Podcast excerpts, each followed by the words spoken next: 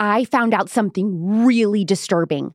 Podcasts are going to start getting ESG scores now to determine their content's brand safety. That is not good news for me. If you don't know, that is a woke metric system by the United Nations and the far left that stands for environmental, social, and governance. It's something that's already been implemented by your favorite brands and corporations. And one of the only safe brands left that I found is Nimi Skin skincare. It matters to me a lot to make choices and support companies that fight back against woke infrastructure that is taking over every industry, including beauty. Nimi Skincare is loud and proud, conservative owned, and made for conservative women who value freedom, family, femininity, and faith.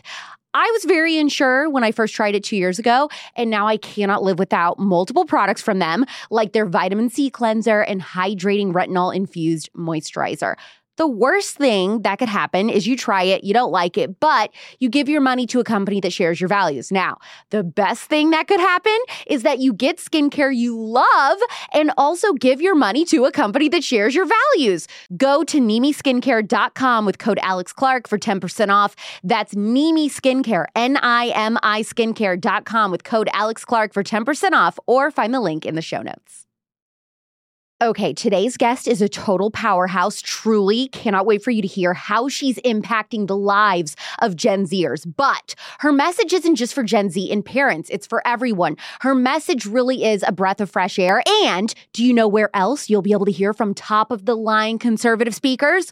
YWLS. I am talking about strong women who are leading the way in the conservative movement. Women like Candace Owens, Laura Trump, Allie Beth Stuckey, and Erika Kirk. From June 9th through 11th, in Dallas, Texas, you can attend the largest event for conservative women. It's the Young Women's Leadership Summit. Go to tpusa.com slash YWLS with code POPLITICS today to get your tickets.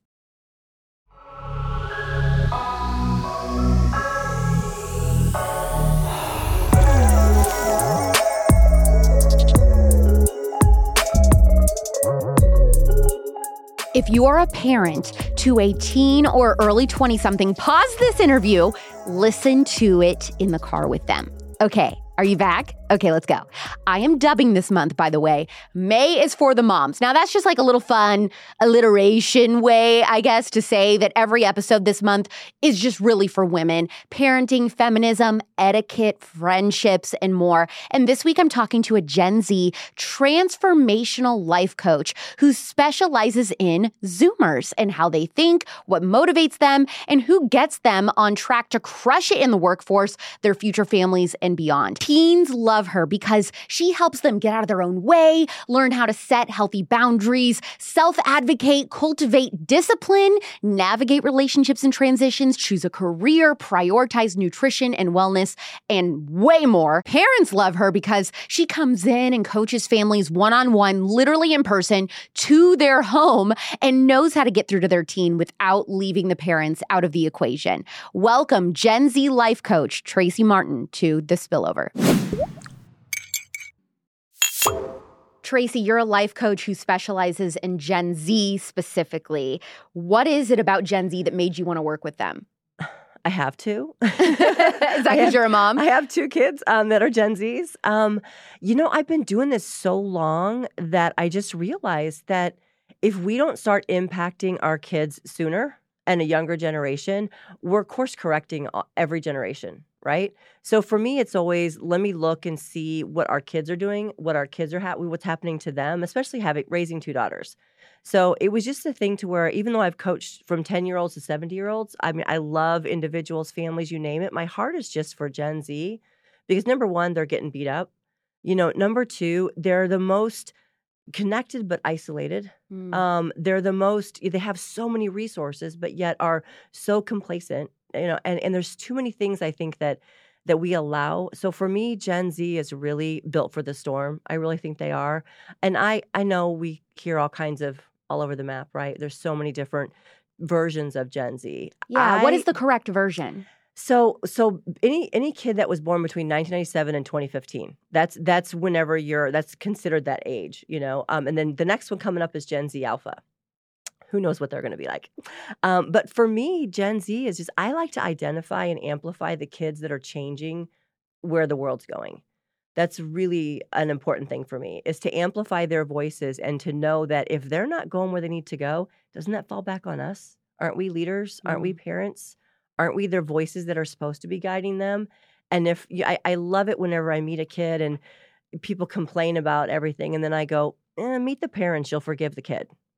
You know, I mean, it's Isn't just that the the truth. truth? It's it is. Or it's like all these employers are trying to, you know, employ Gen Z, but they don't know how to speak to them. And then they want to know, well, they don't have this skill, this skill, that skill. Well, who was supposed to put that in place? Yeah. You know, it's it's the it's the educational systems which we know are, are not working. So there's all these things. So for me, Gen Z, the ones that I focus on, kids that find me, families that find me, are really seeking and searching for something more and knowing that something in their soul, something's wrong, you know, and they just aren't sure exactly what it is. So when they find me, we connect on that level. And there's always a point of entry. Trust me. And this is why- point of entry. This conversation, you're gonna love it, whether you're Gen Z or if you're a parent of a Gen Zer or you're you have a family member who's in Gen Z, how to speak to them, how they like to be spoken to. And if you are a Gen Z member, kind of the best way to find your place in this world. Who is your typical client? Like, are they guys? Are they girls? Christian, non-Christian? All the above. Everything. All the above. Um, now, I will say this. Like I said, there's a point of entry. So people always say, what comes first? The parent finds you or the kid finds you? It's a duality. If they if the kids hear me speak, they'll come up and say, wow, I really want to do some sessions with you, or when's your next mastermind?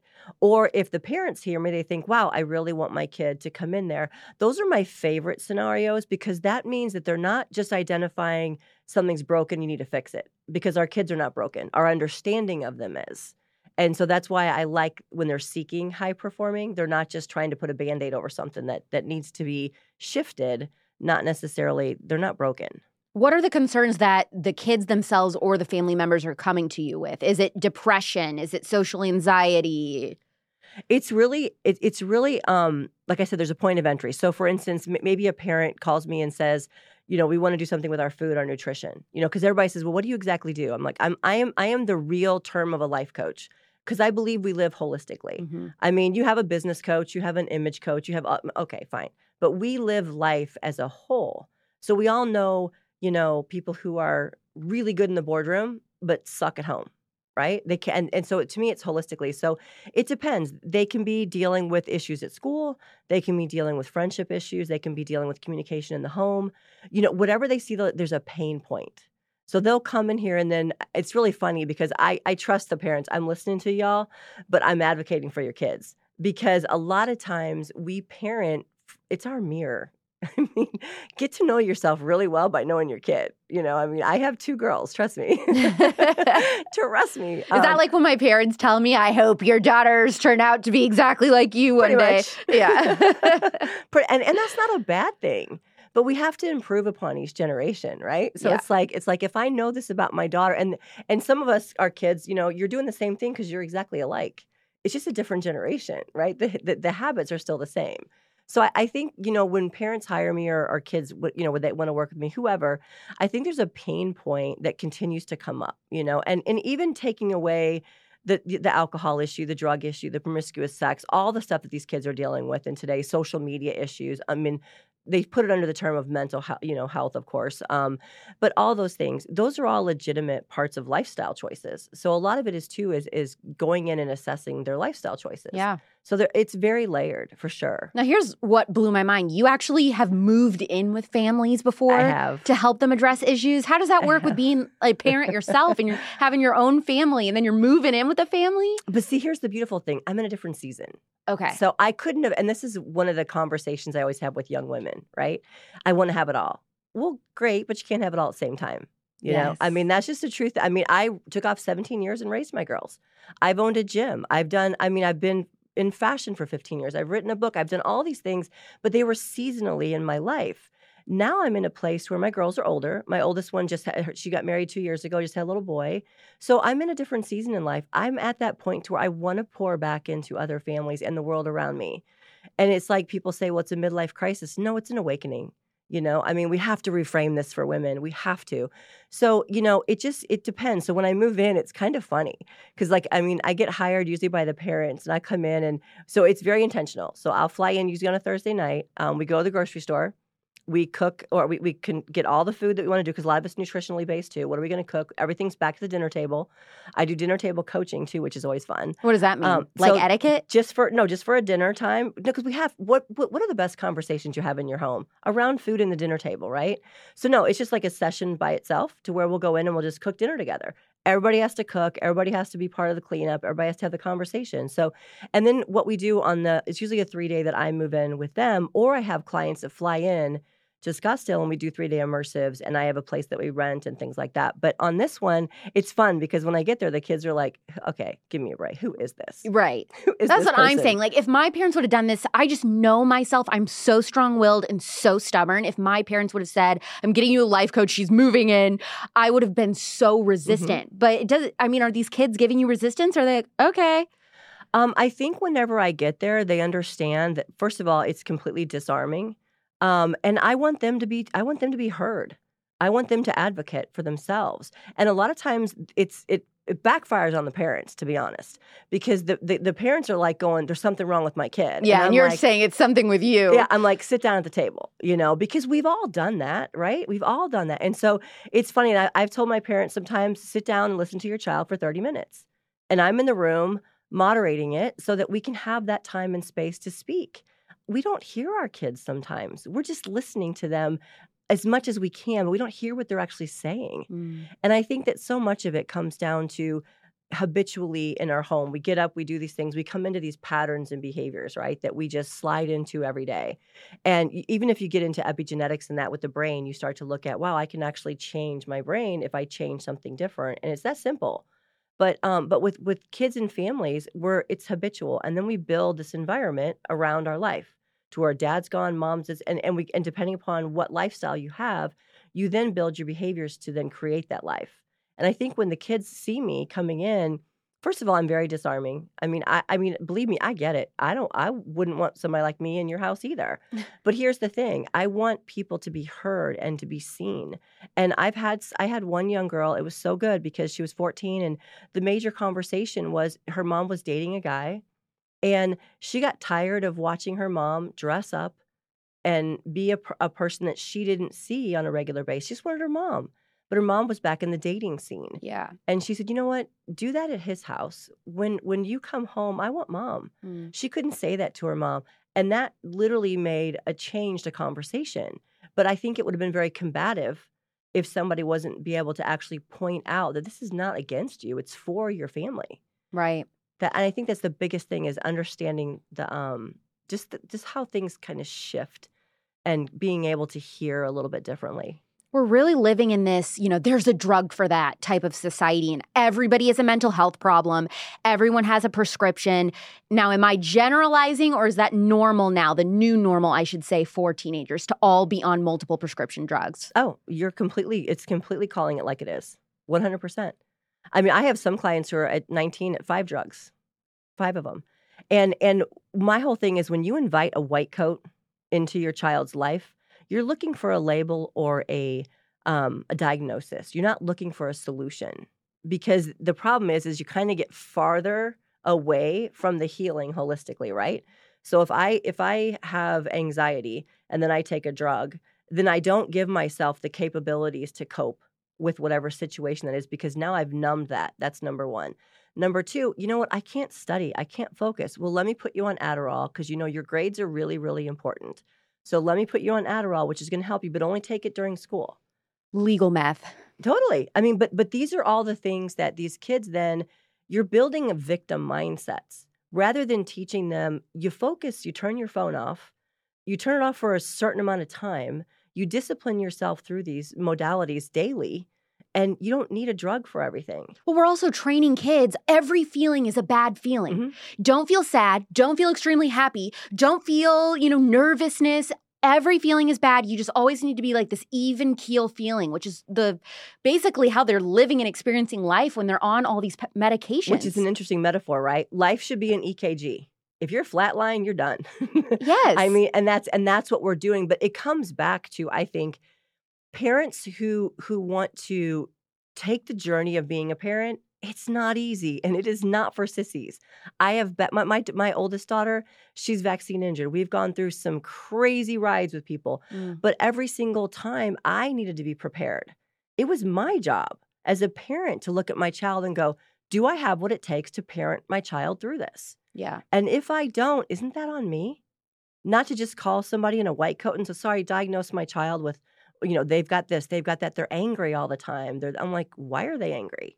You know, it's like, I love it when they say, you know, anger management. Why manage a fear or why manage an emotion that we need to get through? But that's why I think the modalities, and I get in trouble for saying this all the time therapy, psychiatry, and all that, it's built for victims because it gives you a reason it's okay to be there. It's not okay. You're not perfect. Nobody is. We have to get through this life and build who you God's given you this great, beautiful life. If you numb yourself from it without having adversity and without, and that goes for parents too. You, you're never going to really reach that potential. Potential's great, but if you're not the person that takes to possess it, you're never going to get there. In terms of identity, Gen Z is the most non religious generation that we've ever had. Atheism has doubled since millennials, and a lot of them do consider themselves to be spiritual, but Yeah. they just don't say that they're religious. Do you think that that has any correlation to the mental health issues that we're seeing on the rise? Thousand percent. They are spiritually desolate. There, I mean, there's no other way of saying it. And it's funny when you go into my coaching studio above my 20 foot whiteboard, it says iron sharpens iron, Proverbs 27 17. So when you're coming in my space, we're going to talk about it. I have kids that come in that are atheist, Wiccan, witches.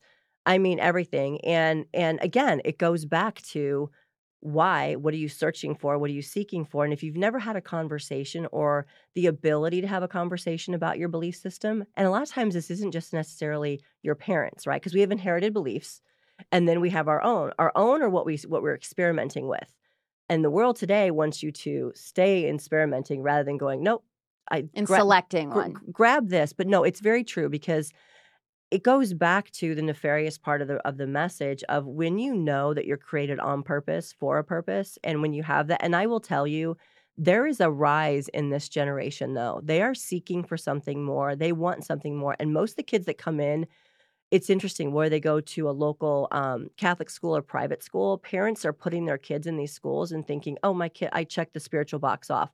No, you didn't. Yeah. No, you didn't, because a lot of the kids come out farther away because it is a religion, not a relationship. And I, this was so great the other day. Someone told me, "What's the difference?" And and I said, "18 inches between your head and your heart." You know that you have to realize that it's a relationship that you're seeking with something higher, your identity. That's part of it, and that's why these kids are they are so vulnerable for what's coming at them today and what the world has for them in store. There's they're so vulnerable. I was watching this show last night and it's a comedy, but they were portraying the middle school experience. And this girl learns, she's 13, she learns about the Holocaust for the very first time ever.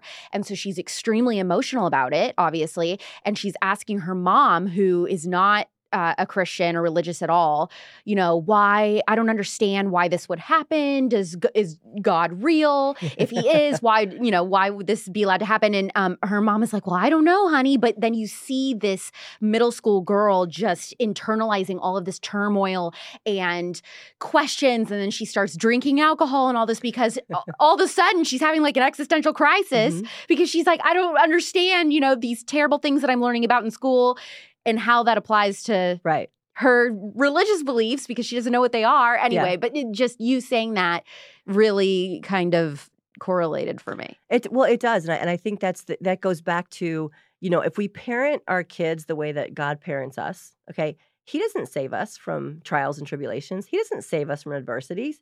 He just wants you to find him in the middle of it. And and that message can be so elementary. You know, it's like for instance, like like I said with my oldest daughter. So she lost all of her hair, eyelashes, eyebrows. She's completely bald. She's Mm. 22, uh, 23. Um, and it was when she was five. And so we went down this horrific path. It's a whole nother whole nother time. But it, it came down to, okay, this is for us. We're going to take this on. And if I didn't give that to God a long time ago, I would have been a complete mess. And so I think that's where you get to realize that you have to have those conversations. And as parents, you can't seed what you don't possess yourself. And a lot of kids are seeking and searching, but they're they're finding dead ends, and that's why they're looking at the outside world, and the world's giving them what they want them to know. Have you also worked with coaching school psychiatrists? Is that correct? So I actually work. I have I have one from S, uh, Scottsdale Unified that I've worked with, and then I, I've coached some principals in the Valley. So, what is their biggest concern? People that work in school systems, what they're seeing in middle school age uh, kids, teenagers. Okay, I'm gonna get in trouble for this. I, I love it. Get in trouble.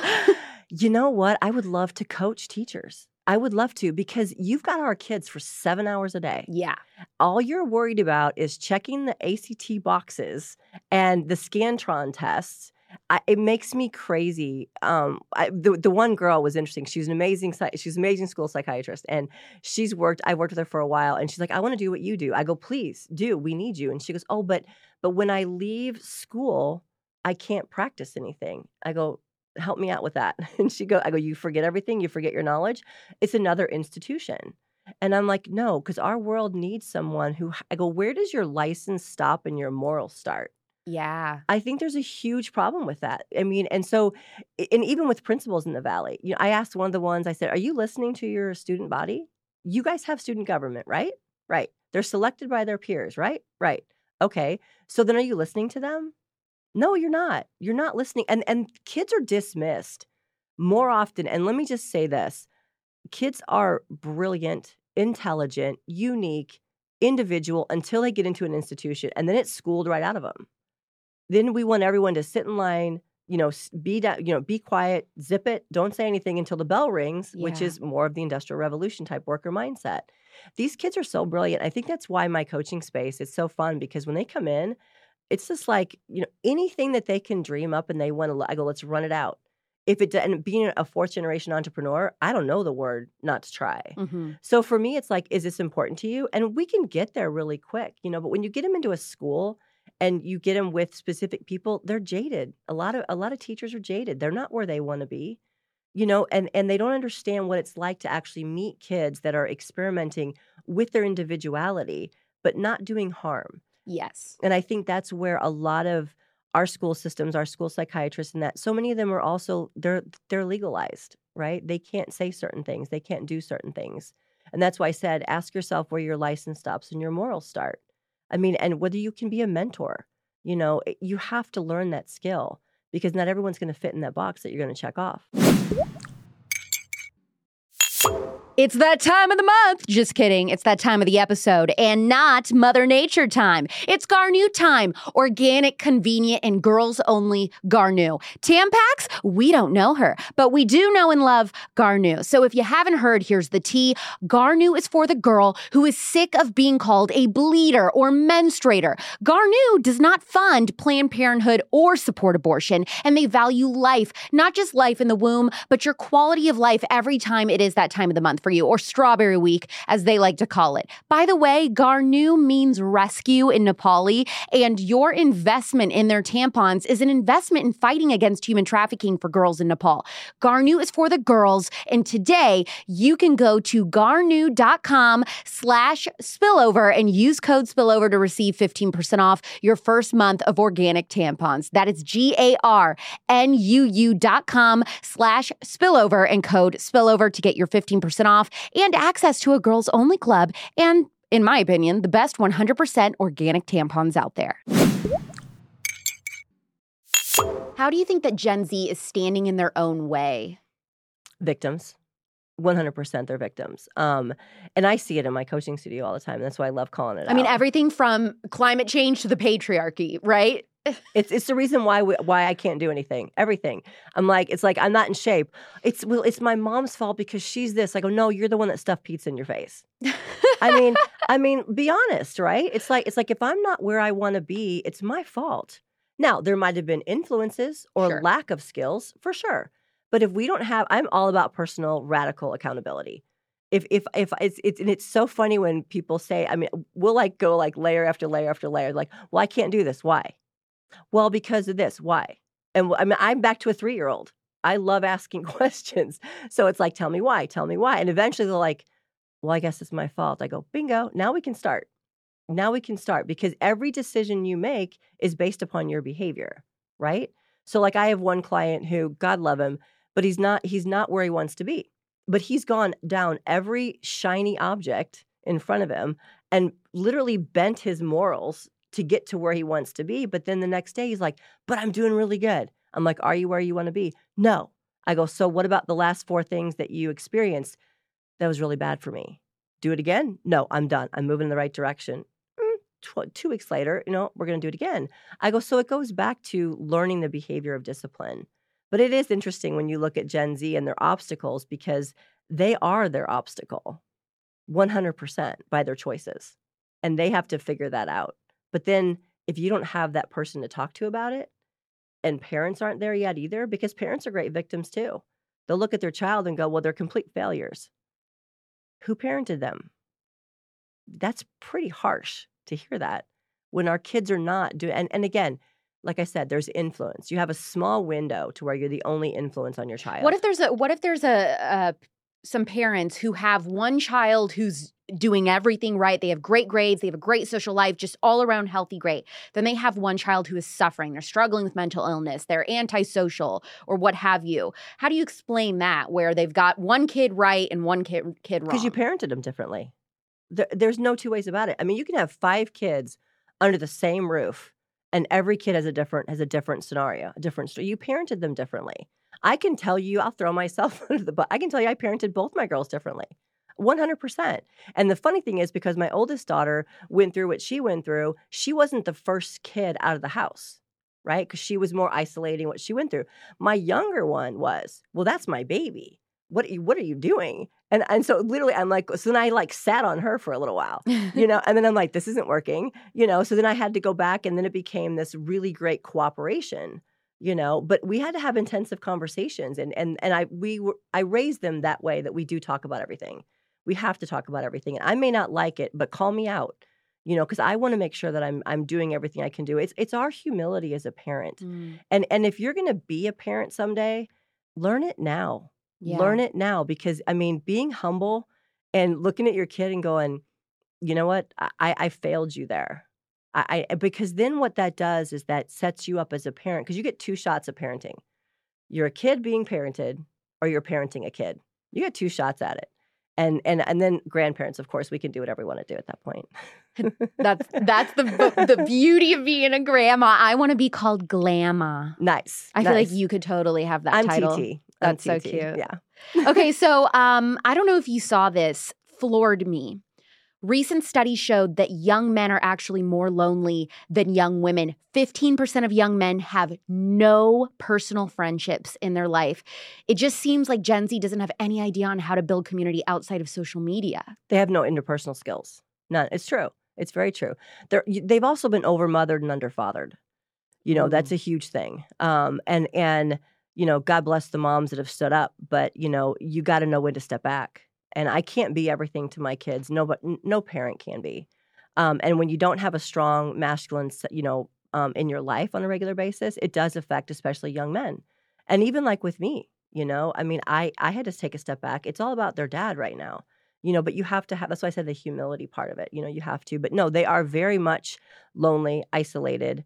Um, I hear that all the time. I hear parents that call me and say they have no friends you know they have no friends and we're talking you know high school and college age. Yeah. What do you say to that? Because well here's the thing parents sometimes over judge so if if my daughter has two really good friends i'm good with that. If she has two friends that she's making time for and she's hanging out with i'm good with that. Now i i and we come to a place of in high school where we collect friends you know so we have all these friends and all these friend groups and all the fake stuff that happens and that we carry that into college so I, it's it's a couple things. So first of all, I always tell the parents. I always ask the parents, "Well, tell me exactly what their lifestyle is like." And then the parents sometimes have a very skewed view. They think their kid's sitting in their dorm room doing nothing.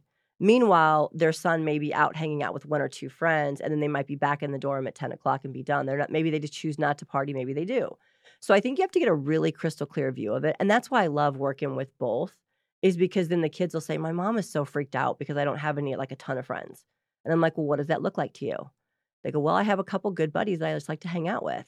Yeah. And I go, are you comfortable with that? Well, yeah, of course I want to have really good friends. But, you know, like like my daughter went down to visit one of her girlfriends. And this addresses this completely down in Dallas this weekend. And she's like, you know, I met, she had met these girls through her, um, my girlfriend's daughter a few years ago. And they remembered her and they were really, you know, sweet and kind. But there was a very small knit group. And she's like, some of my friends I have now are really not close friends. They're people I just do life with.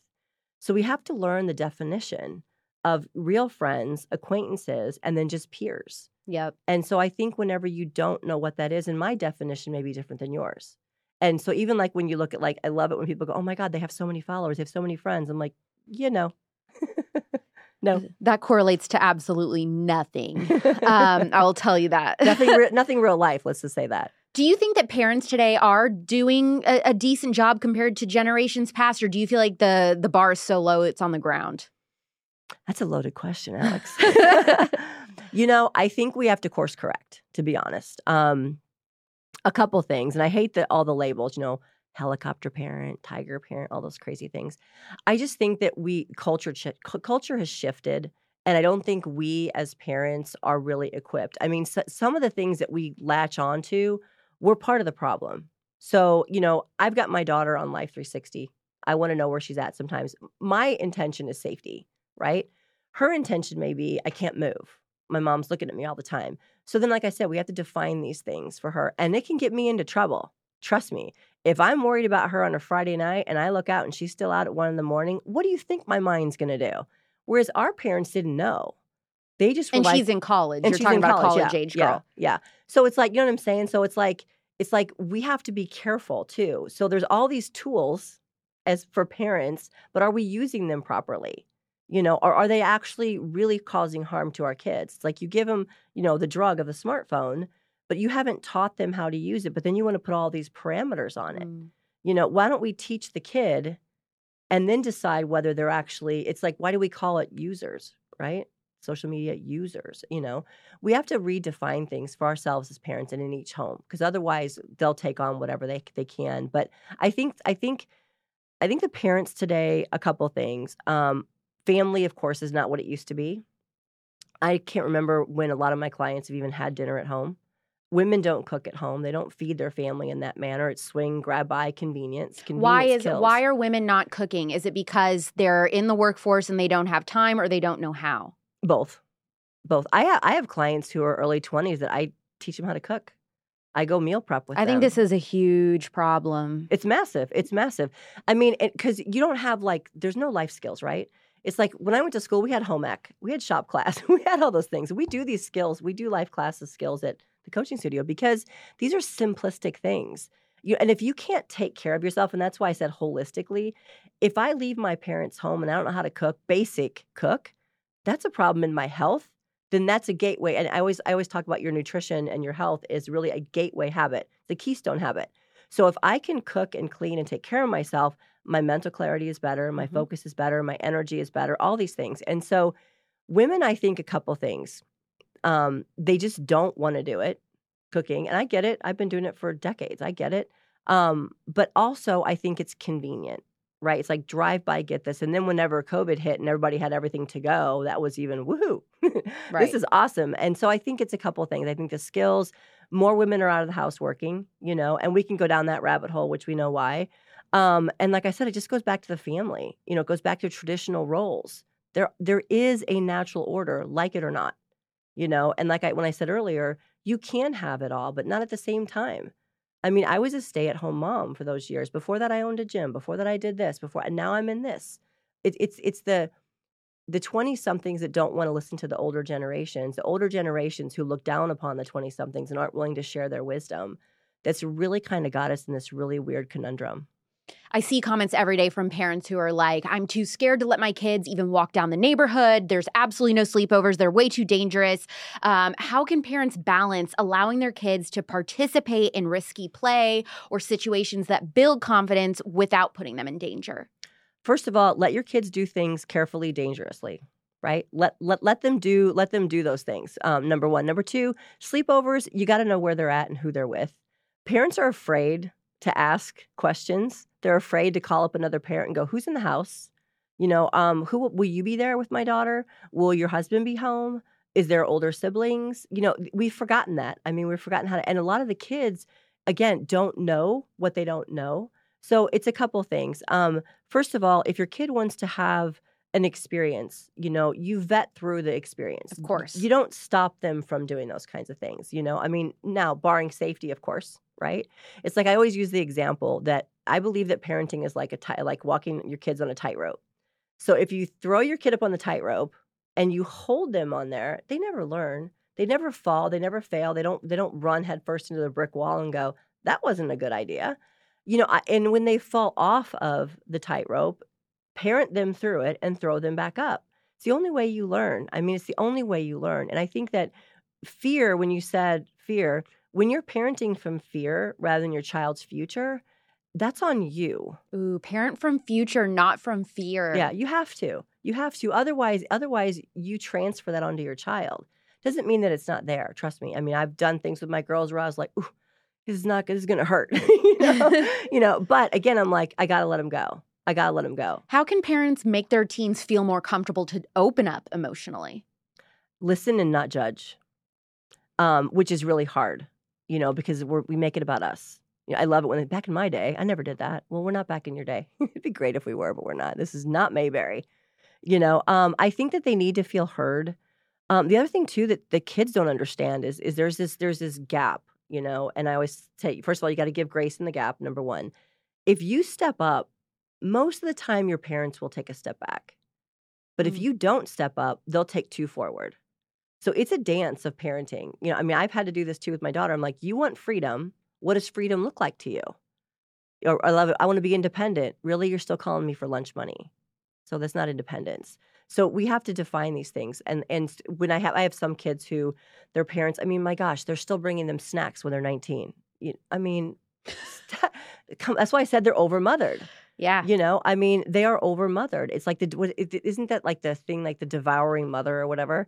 You know, and and it's it is so I have girls. It is so hard to take a step back, but but you have to realize that they're never going to reach their full potential as long as you're bubble wrapping them.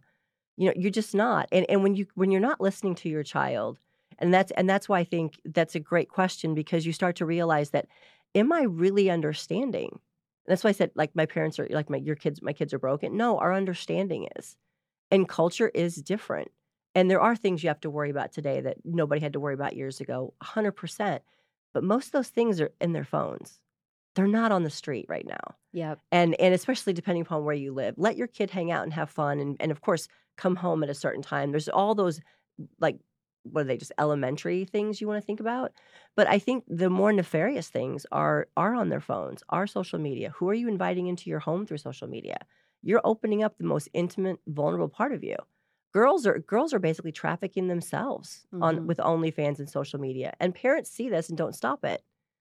And and that, but then that's where I think that you have to have again, what's the boundaries, what's the morals? I want to run through a couple questions so that you can directly talk to the young people listening. How can a young person figure out if college is the best move for them? Well, here's the thing: college years ago was different than it is today. Um, you guys have access to everything and anything you could ever want to know in this world, ever. Um, I think you have to ask yourself: number one, is it a lifestyle or an academic choice? Okay, so are you making a lifestyle decision or are you making an ac- academic decision? If you decide what you want to do with your life, which you don't even know what the heck that is for a long time, and that's okay. That's that to me is just that experimental phase. Um, but you got to be honest with yourself. Are, is it- are you going to make this a continuation of high school, or are you going to get serious? You got to know yourself. Are you disciplined or are you not? Because freshman year, it's going back to freshman year of high school. It just is. Yep. Um, I personally think that, you know, go to a community college if you want to go, test it out, test the waters. Don't go in debt. Don't put your parents in debt until you know for sure. And then decide. It depends on if you're an entrepreneurial spirit or if you want to be more of an engineer, a doctor, a lawyer. You need the education at that point. But there's too many there's too many things to test. And then you have to look at yourself. This is this is the most important one what's a natural skill and what's a learned skill? What do you possess naturally? What do you feel you need to solve out in the world? What could you do for hours on end and lose track of time? You know, those are what speaks to you naturally. And then you have the skill, the learned set. But I think number one, it's got to be is this a lifestyle decision or an academic decision? I love that actually. That's the easiest way I've heard that broken down ever. What is the best way to figure out what someone should pursue for a career? find out what you care about, what you're passionate about. And and I know that I know that's diluted and said a lot of ways, but passion means to suffer for.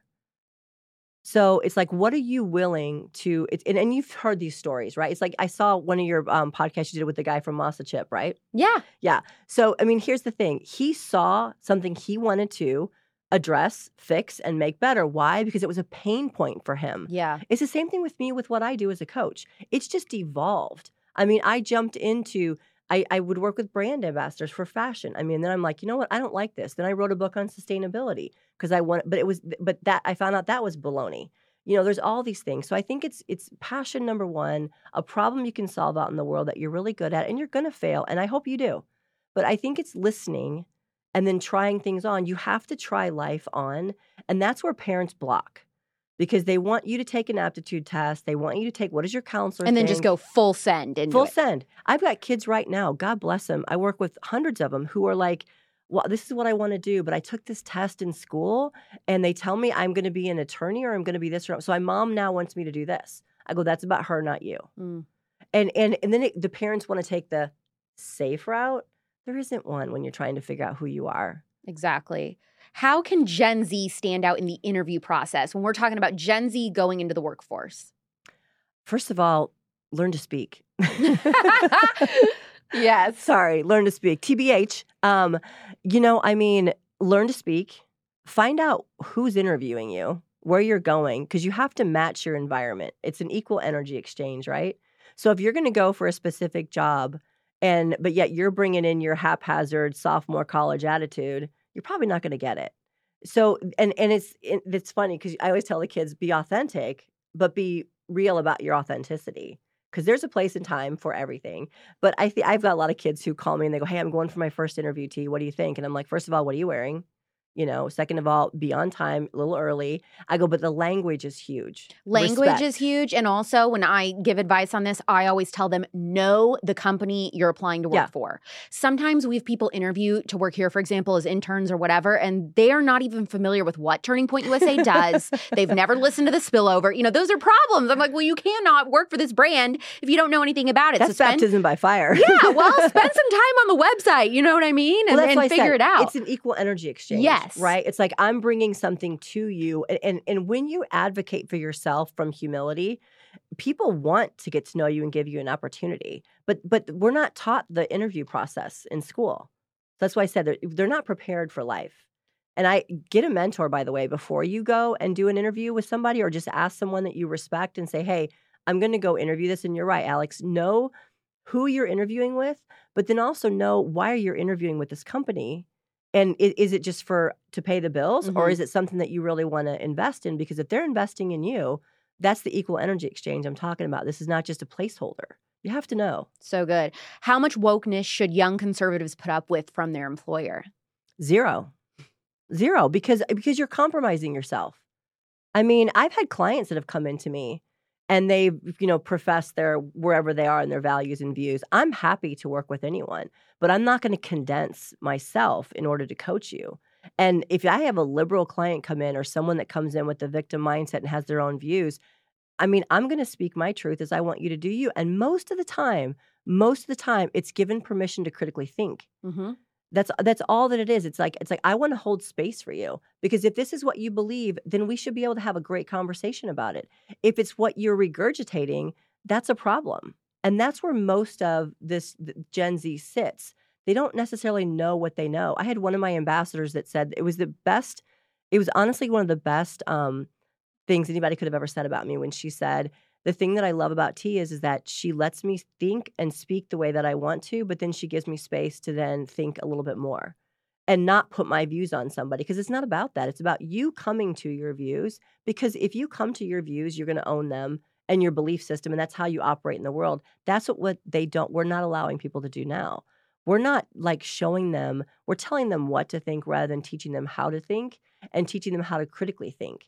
And that's why I said you have to know 100%. And with Gen Z, I would not put up with anything that goes against your values. It's one thing if it goes against like your thought process on a few, maybe I don't align with everything, but when we're talking basic values and morals and the moral compass, I think that you have to draw a hard line. And if you don't, you're tolerating, and we know where that goes. You have a podcast, The TLM Method. Yes. What types of conversations are you having on there and where can people find it?